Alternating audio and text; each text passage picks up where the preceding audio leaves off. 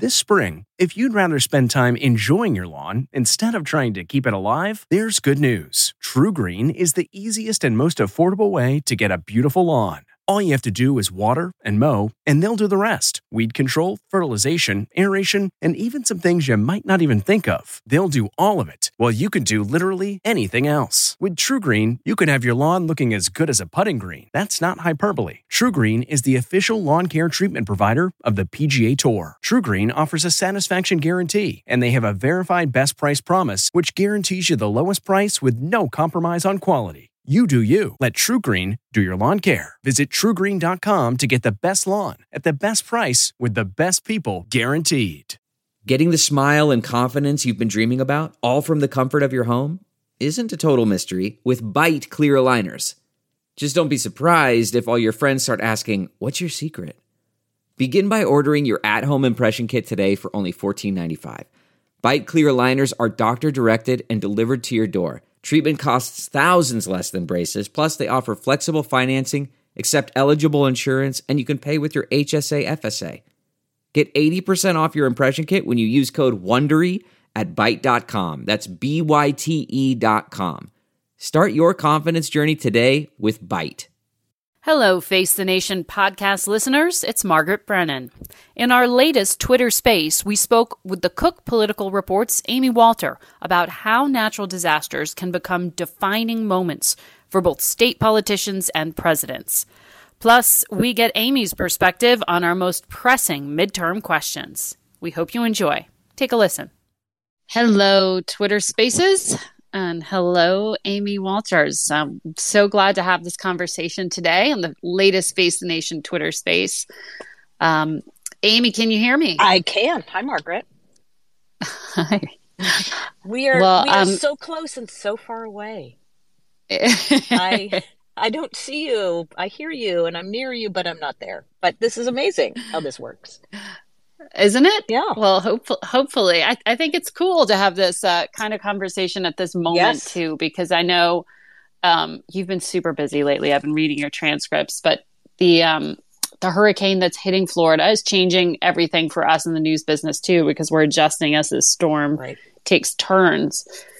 But we've already seen state of emergency declared in a number of states as far as Virginia. Obviously, Florida is dealing with this natural disaster in a very real way. And I know you've covered these in the past, how these moments can really define a governor who is the chief executive of the state in particular, the frontline response, all of this happening at a key moment. We are just what six six weeks away from the midterms.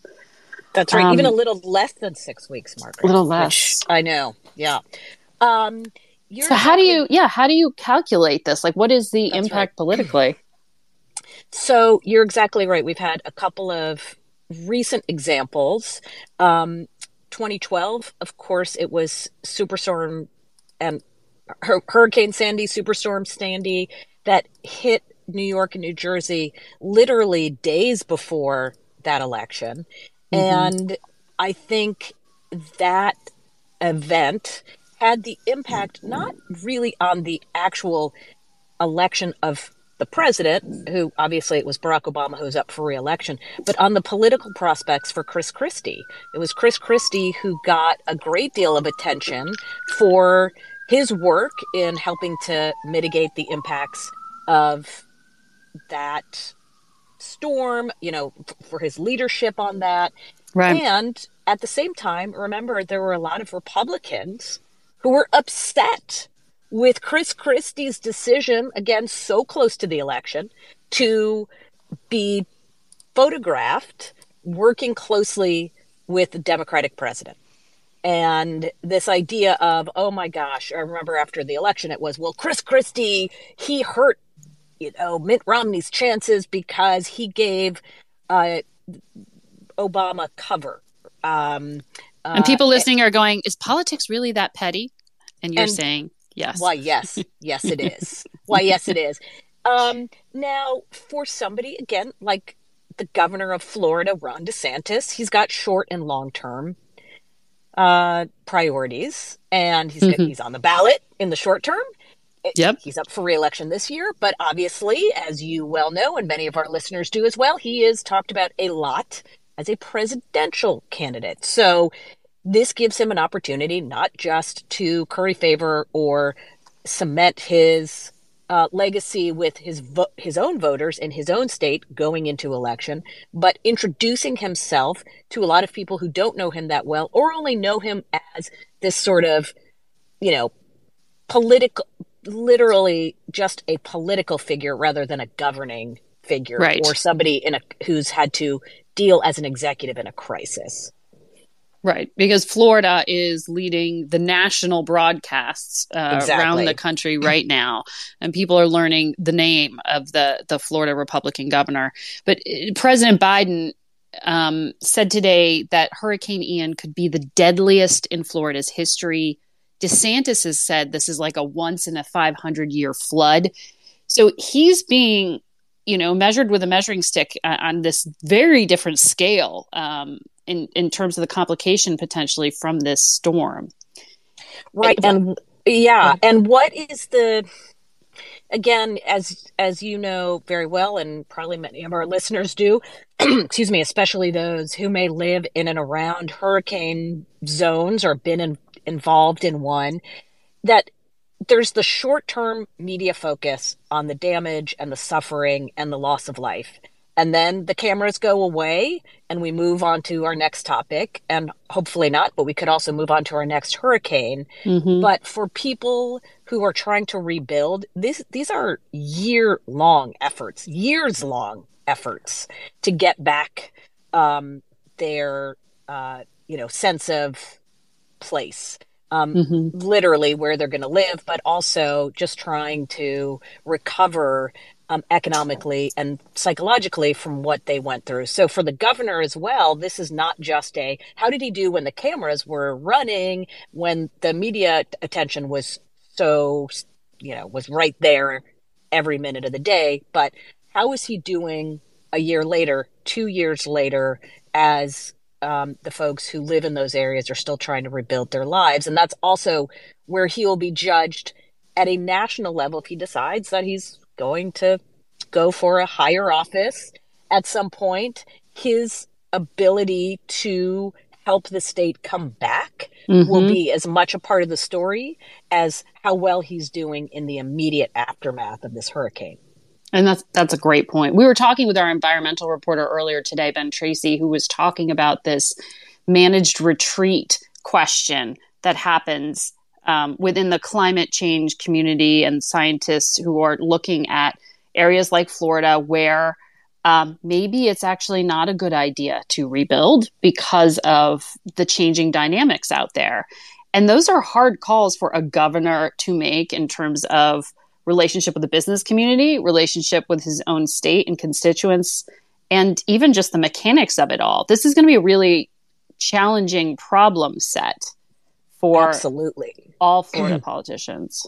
For all Florida politicians, or for a politician in any state that is dealing with these issues, and there yeah. are very few that aren't. I mean, obviously, there are states that will not be hit by a hurricane, but even if you're in Colorado, what are you, de- or Arizona, what are you dealing with there? The real right. significant challenge of wildfires, of droughts, right? Should we be building in some of these places that have become now prone to wildfires, where again, changing climate, changing realities of a snowpack, for example, in some of these states means that places that folks are living right now are much mm-hmm. more dangerous than they were 10 or 20 or 50 years ago. No politician wants to tell people they can't go back. Exactly. No right? It's always we're going to be back and stronger than ever. Right? Come on, no, I mean, right? yeah, we're yeah. fill in the blank state strong. We can do this.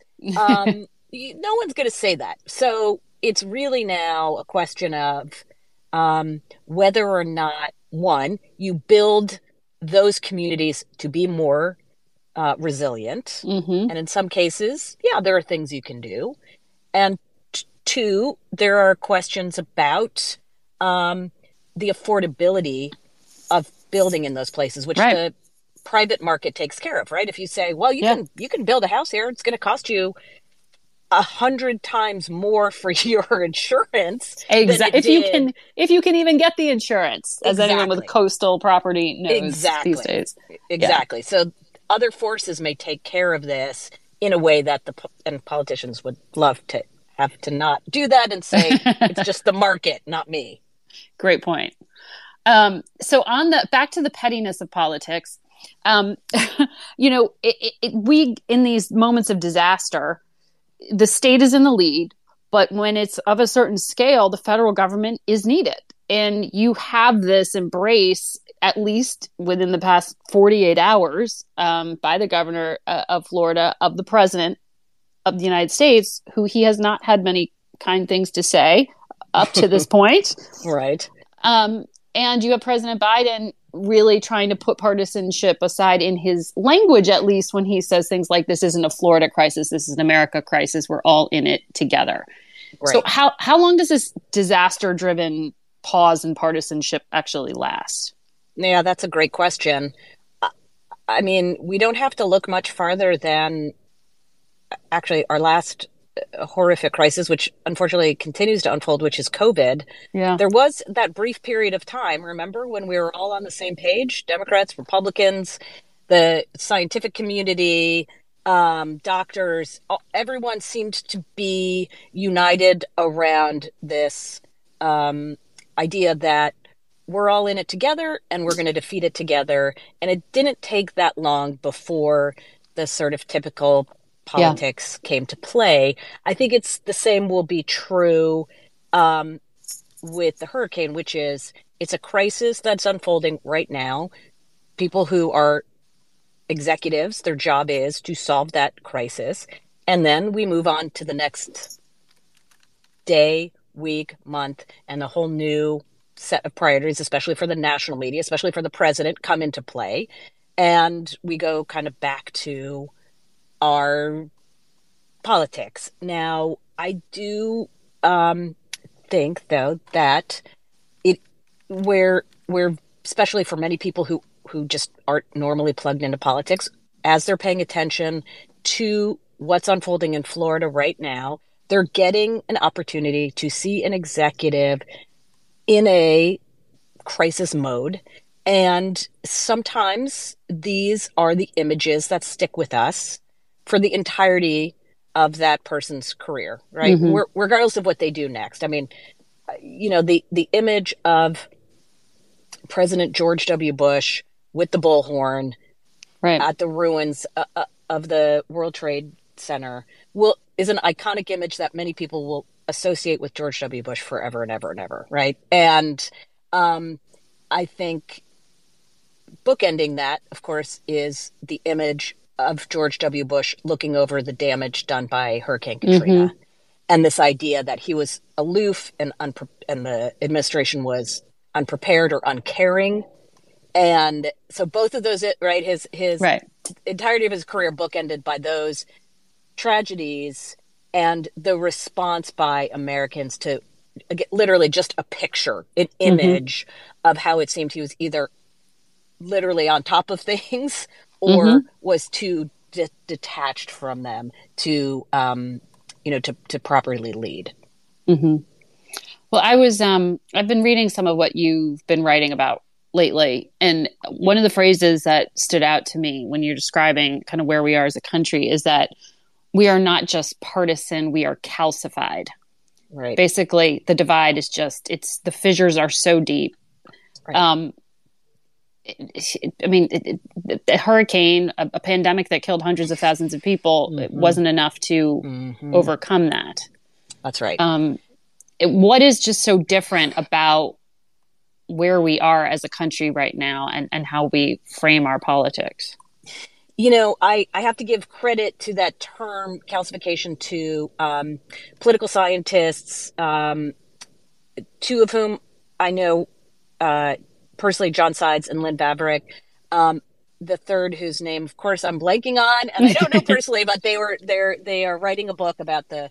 They have written a book about the 2020 election that has not yet been released, but this was one of the excerpts from that book, and their their point is, and it's it's um, really uh, uh, a very good one, and it's one that I wrote about and, and picked up on um, as well. Is that look, as you said, events that at one point could move people beyond just 5149, but to, you know, 60 40, right? That mm-hmm. a big event happens where partisans or people who typically vote for Democrats or typically vote for Republicans, one event is so dramatic that it gets them to reevaluate whether in that election, just for that one election, or for maybe a longer term period, reevaluate their partisan identity, right? Mm-hmm. So growing up in the 80s and 90s, there were big landslide elections, or 70s especially, big landslide elections where a president would capture, um, you know, 85% of the electoral college vote or 75% of the electoral college vote. That is not possible in this moment because even big events are not altering people's yeah. um, perceptions of their own partisan identity, right? They stick with it mm-hmm. no matter what. And so what that means is that our elections now become um, obviously they're they're they're more fraught. They are more existential with voters seeing not just what's the direction I'd like to go to see the mm-hmm. country going, but the fear. That's where so many voters are coming from. Not hope, but fear that if the other side wins, it's going to mean that our country will be unrecognizable to me. Right. So what it also means because then you have such narrow margins, right? If we're literally a 50-50 country and sometimes we're 51-49 and sometimes we're 48-52 the other way that it is minor changes that can have a dramatic effect. 40,000 votes determined who the president of the United States was. About 50,000 votes determined control of the United States House of Representatives. Mm-hmm. Um, so our politics becoming um, so much, uh, uh, it, as I said in this piece, it's like they are more predictable than ever because we know we're not going to see big swings from uh, year to year in terms of how voters perceive the two parties or how they vote for the two parties. They're both predictable, but yet really unpredictable because all it takes is 1,000 votes or 10,000 right. vote difference to go from Democrats in charge to Republicans in charge. Right. And it also means that even if you lose, you know there's a you're you're not going to reevaluate and say, "Boy, we lost that election. What did we do wrong? How should we go about improving our image to bring more yes. people into our party, right? They say, right. well, we only lost by 20,000 votes. We just need 20,000 more of our people right. to come out and vote, right? That's the the ultimate really challenge of our our time is that no one feels the need to really reevaluate whether what they're doing is okay or popular or successful because you even when you lose it's not for long and even if you do lose, it's not by many votes. Really well put. And also very scary, frankly. Yes, it is very scary. What you just laid out. Because you're right. If you look at, I mean, Margaret, we all went through this together, um, though for us, we did it on Zoom. But um, the uh, the 2020 election, right? Where did we start 2020? The president of the United States was impeached at the beginning of yep. 2020. Then we moved to COVID then we moved to the uh, the economy. It looked like we could be entering a, a Great Depression. Uh, we then have the killing of George Floyd and the reaction to that. The president of the United States gets COVID and was very sick. Um, we have the Supreme Court justice dying just weeks before the election. The president's job approval rating in January of 2020 was 45%. In November of 2020, it was 45%, right? Like, you, that, what? Right? Amy, like, Amy, you're giving me PTSD from all the things, all the journalists listening right now are going, oh my God, yes. Don't let this, I don't want this to continue happening. But yeah. like, give us a pause. Just can we ever see? So, this, like, this, the, we have big swings with few voters. Yes. How about this as a good point, though, as a maybe more optimistic issue, which is despite all of this, there are still swing voters. Independent voters matter more than ever because they are the voters that are determining control. And for the most part, they are the moderating influences. Mm-hmm. Okay. They are the ones who, when one party gets too far out, when they see it overreaching, overextending, there are enough of those voters that prevent that party from staying in power or having total control, right? House, Senate, and White House. So it's not. So even though it's only twenty thousand votes or fifty thousand votes, whatever it is, you can say, well, that's kind of scary because that's yeah. not that many. Or you can say, well, it's just that there still are people who are moderating influences. It's just not as significant as it was in, you know, 1984, something like that. So if we're dealing with a different sort of model here, should we throw out even the concept of a purple state, which is what people used to think of Florida as, right? Right. is it no. now just get rid of it? Um, no, I think what we have to appreciate is that what purple means is not that the state is moderate, it's that there are really dark blue areas and really dark red areas, and together they make purple, right? And so if you live in a state where, um, like Georgia, Georgia is a perfect example of this, um, a state with a big metro center right? Like Atlanta is, that also continues to grow as the suburbs move further and further north and west and south, right? Like that Atlanta now is bigger than it's ever been. Yeah. Um, so that's a blue area, and those areas outside of the city are getting bluer and darker. That's what's balancing the really deep red in the rural areas of the state. So as long as those two sides turn out equally, the dark red and the dark blue, you're always going to have purple. The only way that one side or the other wins is that either one, there's an imbalance, more dark blue that turn out than dark red, or that you have some of those light blue and light red counties on the outskirts, right? So it's not really rural, it's not really urban, it's in that weird sort of mm-hmm. we're a exurb ish kind of area um, those voters turning out or not turning out become the difference. So I think what we have to think about is there they are truly purple there are true purple states as long as the balance between the blue and the red stay even and Georgia, Arizona, um, you know, Florida to a certain extent too, it's just that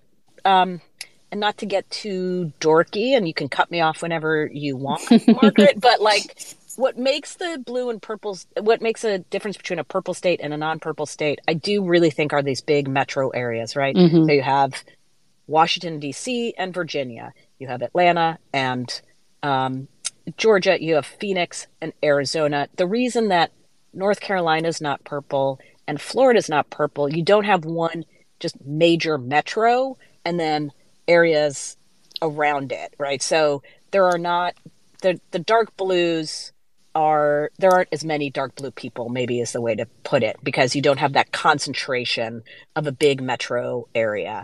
Um, so so tell me how you're thinking then about Nevada, for example. Um, you know, th- there's a lot of focus on two Sunbelt swing states, yep. Nevada and Georgia, yep. which you already mentioned. Are yep. those the states that you are really focused on when it comes to yes. control of the Senate? Yes, and Pennsylvania. Like if I could too. get, yeah, if I could get God to give me like a, cl- a clue as to who was going to win, or I could ask any question, which would, be that really be your question? Would, yeah, exactly. That's my first point. It's like, what kind of weirdo would be like, I get one question. It's not about really why are we here. It's who's going to win in Pennsylvania? Um, it's Herschel Walker. yes, exactly. Thoughts. Exactly. That's what are your thoughts, God? Give me, give me the answer. Um, yeah. So those three are, are to me the the tightest of the tight, the closest of the close. If we on election night can call uh, Pennsylvania for the Democrat. Okay, so John Fetterman wins. That means that even though Nevada and Georgia both held by Democratic incumbents, one of them can lose, and Democrats still have majority of uh, in the Senate because it's still a 50-50 Senate, and Kamala Harris still breaks the tie. If uh, Republicans win Pennsylvania, then it does look as if that's the m- m- very difficult path for Democrats to keep the majority because they would need to win both Nevada and Georgia. Mm-hmm. Um, and they can't, you know, so you can afford to lose one of your own if you get if you get Pennsylvania. And you know, Nevada isn't as we think of it as blue because um, presidential candidates have Democratic presidential candidates have been winning there for quite some time, mm-hmm. but by one or two points. So in in midterm years, Republicans have done quite well there uh, when the president's party is a is a, Demo- is a Democratic party. So 2010, um, especially, Republicans did very well in Nevada that year, not doing as well at the presidential level. But to your point, what happens if every election is basically presidential level right. and it's everybody's deeply dug in, red and blue? What makes Nevada even harder to judge is um, you have such a uh, transient population right? Mm-hmm. People coming going out of that state all the time. It's hard to get well known as a politician in that state because people are are are literally, you know, thousands of new people are coming in yeah. all the time. Um, one of the things I want to ask you before before we wrap is um, another factor you wrote about besides acts of God and just changes of who who we are and, and right. how we function as a country. Yeah. You also wrote that for the first time um, anyone can remember in your business, a midterm election has become more than just a referendum on the person and party in the White House. Right. And the one issue you single out here is doing that is abortion. Right. The challenge always for a party in the White House, and more specifically, a party that has the House, the Senate, and the White House, is that um, they get, of course, all the blame when things go wrong because, well, it's hard to blame somebody who's not in charge for something that's happening, right? The other thing, and, and part of the reason that those in parties tend to lose midterm elections when they have all the branches of power is because voters see them as overreaching, right? That they went and used their their tri you know triumvirate um, to push their own partisan agendas. So remember in 1994, there was the backlash on so called Hillary care. So there's a healthcare debates there, as well as some of the issues like um, on gun control and gun reform issues. Um, there was the, the there was a backlash against Bill Clinton and his party. In 2010, the issue was, of course, Obamacare. In 2018, Republicans overreaching on trying to repeal Obamacare. Mm-hmm. So that's usually the the pattern. In this case, though, again for the first time we can remember, it's actually not a stretch for the party in power to say, "Well, we're not the party that's actually going to extremes. We're not the party that's overreaching. It's the Republican Party. The Republican Party gave you this Supreme Court. The Republican Party Supreme Court picks overturned Roe versus Wade. Republicans in state legislatures mm-hmm. and governors are signing restrictive abortion laws. Lindsey Graham would like to introduce or has introduced yeah. a national abortion law. Like, it's not us doing this. It is the other side. And it's pretty, it's, it's not theoretical. It's happening in real time. That on top of the fact that Donald Trump continues to be engaged in mm. politics. And he's another person that really animates um, the Democratic coalition animates them by making them in, insanely mm-hmm. frustrated and angry and want to go out and vote. And um, again, it's not theoretical. What would it look like to have someone like Donald Trump in Congress, in right. the Senate? Well, we were there for four years. We know what that looks like. So that's where it's not um, it's not as hard to make that case if you're Democrats that there are actual consequences to your vote in a way that you know mm-hmm. is much harder to do when the out party is just sitting there going, "What? We don't have anything to do. We right. we've been in the wilderness. It's you guys that are passing all the bills, not us. Amy, it's always good to talk it's to you. Fun, yeah. It's always I always feel great. smarter when I when I chat with oh, you. Thank you. Um, this was thank great. you for joining us, and of thanks course. for for everyone listening on Twitter Spaces and this Sunday on Face the Nation. We will have the full coverage of Hurricane Ian and the response to mm-hmm. it. We'll speak to the director of FEMA and Florida Senator Rick Scott, who I'm sure has a few thoughts on the race for the control of the Senate. Yeah, and, you made news with him last time, Margaret, that he came on with you, and he keeps and he, saying yes. So good for you. I love it. Love it. I was um, surprised like, as anyone. uh, well, see, it's a sign of respect. So good luck with that. I appreciate we'll anyone taking questions. All right, until next time, Amy. Thanks for listening. If you like Face the Nation with Margaret Brennan, you can listen early and ad free right now by joining Wondery Plus in the Wondery app or on Apple Podcasts. Prime members can listen ad free on Amazon Music. Before you go, tell us about yourself by filling out a short survey at wondery.com/survey. The Hargan women seem to have it all. From the outside looking in, we were blessed. My mom was amazing. But as detectives would soon learn, there was a lot going on inside the Hargan household. Ashley and I have been calling my mom and the house and Helen. Okay. No one's answering.